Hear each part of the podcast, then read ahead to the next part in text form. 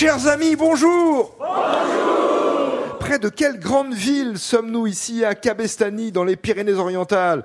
Eh bien, nous sommes près de Perpignan, à Cabestany, une ville qui compte un peu moins de 11 000 habitants, et c'est la ville du groupe les Liminianas. À propos des Pyrénées-Orientales, on parle éventuellement d'un changement de nom. Il va y avoir une consultation Peut-être que le département va s'appeler Pyrénées-Méditerranée ou Pyrénées-Catalanes, c'est à suivre. Et ce nom de Cabestany, on le sait, vient du latin caput, la tête, et de stagnum, qui signifie nappe d'eau. Donc il s'est traduit, il a été traduit en catalan par Cap de l'Estanie, puis est devenu Cabestany, son nom actuel. Donc euh, la ville était située à la tête de l'étang.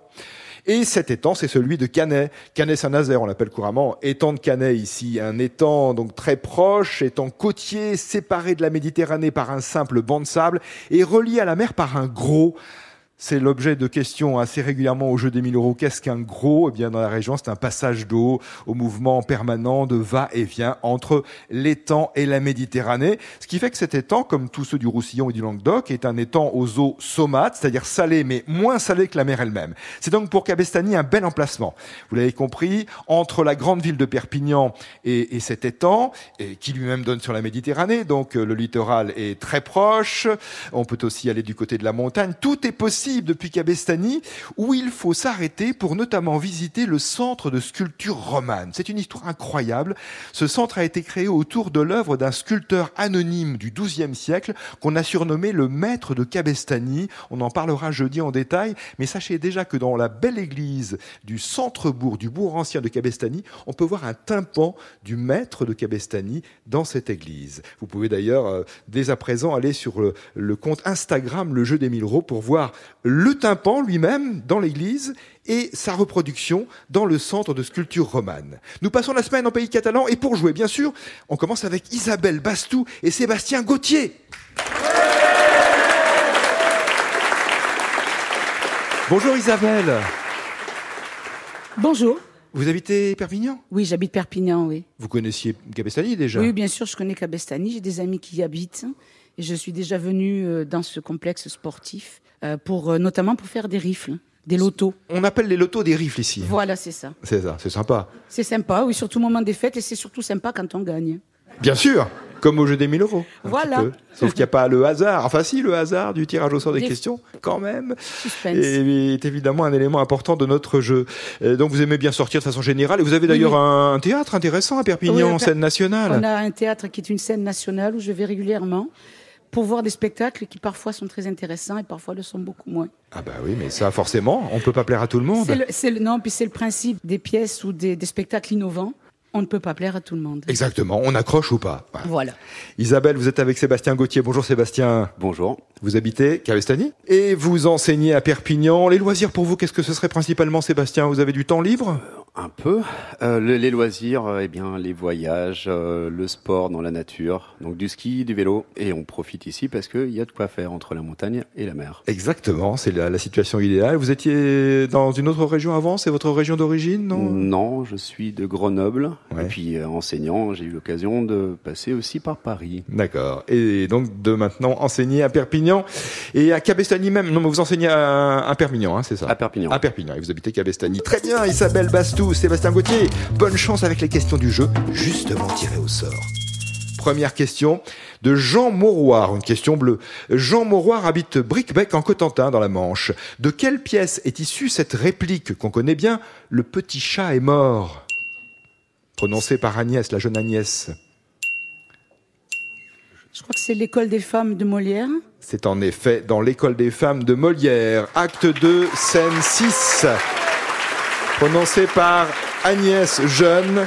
Et Arnolphe, euh, âgé, répond C'est dommage, mais quoi, nous sommes tous mortels. Le petit chat est mort. Citation de l'école des femmes. Question bleue aussi de Marie-Pierre Bertorel, qui habite le Pèlerin, en Loire-Atlantique. Une question envoyée sur franceinter.fr. Quelle est la particularité d'un animal nyctalope? Il voit dans le noir. Il voit la, La nuit, nuit. ou La dans, nuit, la ouais. pénombre, Dans la pénombre. pour être plus précis, parce qu'on en parle souvent à propos du chat, et certains spécialistes disent que le chat, vraiment, s'il fait nuit noire, ne voit pas réellement. En revanche, entre chat et loup, si on peut dire, ou entre chien et loup. Euh, il voit bien, voilà, dans la pénombre, c'est la bonne réponse, ou dans la nuit, on accepte bien sûr. Il faut quand même qu'il y ait un petit peu, un tout petit peu de lumière pour qu'il puisse voir un animal nyctalope. Question bleue, la troisième du jour, de Victor Maguin à Bayonne. Tiens. Pyrénées-Atlantiques de l'autre côté. Quel est le nom de la loi de 1967 autorisant la contraception? La loi de 1967. C'est la loi du la loi Neuwirth du nom du, du parlementaire qui l'a porté. Exactement, c'est ça. Lucien Neuwirth, député qui l'a proposé. Elle a été promulguée en 67, mais appliquée à partir de 1972, la loi Neuwirth. Question blanche, une question de Guillaume Gilardot dans le 18e arrondissement à Paris. Comment sont nommées, j'ai le sourire avec cette question, vous allez comprendre, comment sont nommées les rivières qui coulent entre les Pyrénées et l'océan Atlantique? Alors de l'autre côté, certes, mais bon, ben, il y en a un à Pau et un à Oloron, c'est les gaves. Elle sait tout, exactement, les gaves. Bravo pour les précisions, Isabelle. Dans le Béarn, en Bigorre et en Chalosse, gave, gave de Pau, gave d'Oloron, comme vous l'avez dit. Question blanche de Martine Dumont de Montgeron dans le département de l'Essonne. Quel titre portait autrefois les souverains d'Éthiopie? Quel titre était donné autrefois aux souverains d'Éthiopie? Les Négus Les Négus, Sébastien. Les Négus.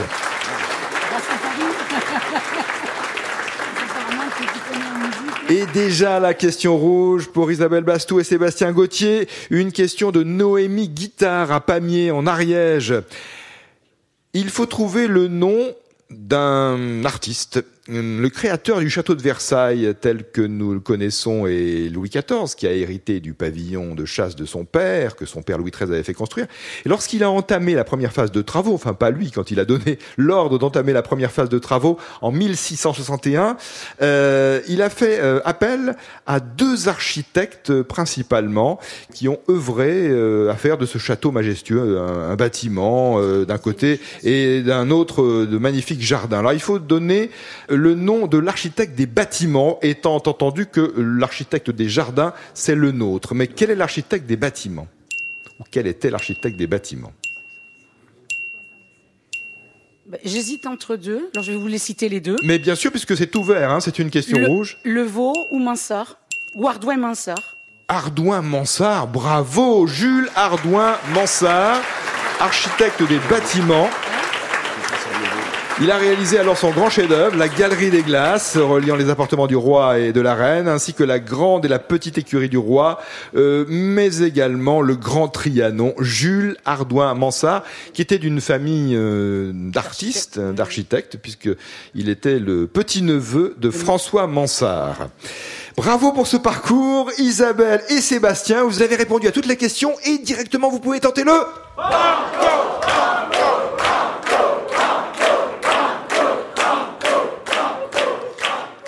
Cabestany, dans les PO, comme on dit, les Pyrénées-Orientales, banco ou pas banco? Banco. Banco. Banco sans hésiter, j'ai l'impression. Le jeu des numéros sur France Inter. N'hésitez pas à vous abonner au podcast du jeu des 1000 euros pour pouvoir écouter notre émission où que vous soyez et quand vous le voulez. Le jeu des 1000 euros sur l'application mobile Radio France et sur le site euh, franceinter.fr. Cette question banco, nous la devons aux frères Geffard, Martin et Jules Geffard de Secondini, dans le département des Deux-Sèvres.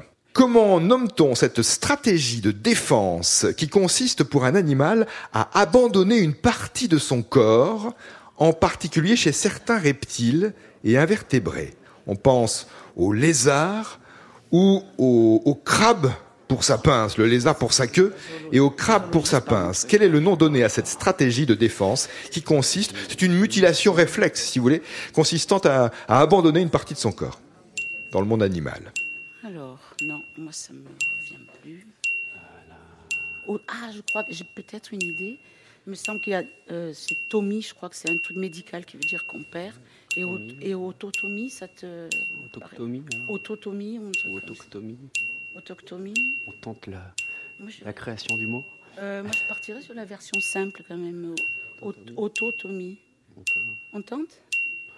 Bah, Je rappelle la question pour vous qui nous suivez. Quel est le nom donné à cette mutilation réflexe dans le monde animal? C'est-à-dire que la- l'animal va pire, abandonner, tant pis, une partie de son corps en, en cas d'attaque. C'est le cas pour le crabe, pour une pince et pour le lézard à propos de sa queue. Quel nom donne-t-on à ce phénomène, à cette... Au pire, Ce réflexe. Au, au pire, on a inventé un nouveau mot. Voilà, alors on, on va vous proposer euh, sans grande, conv- sans grande conviction autotomie. L'autotomie, c'est le banco gagné aujourd'hui Autotomie Vous avez cherché et en effet vous étiez d'accord sur la, la réponse. Autotomie tout simplement, si j'ose dire. Mutilation réflexe et stratégie de défense. Bravo, vous avez gagné le banco. Vous pouvez vous arrêter ou tout remettre en jeu avec le...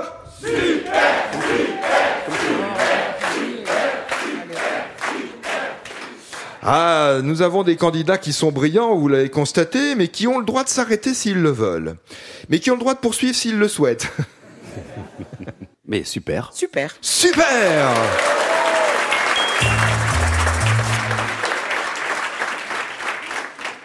Une question nous venant de Fajol dans le Lot. Elle a été envoyée par voie postale à France Inter, le jeu des 1000 euros, 116 avenue du président Kennedy, 75 220 Paris CEDEX 16, par Claude Plagnol. À qui doit-on les noms des mois du calendrier républicain? Institué en 1793. Peut-être une idée. Fabre d'Églantine, ça te dit quelque chose?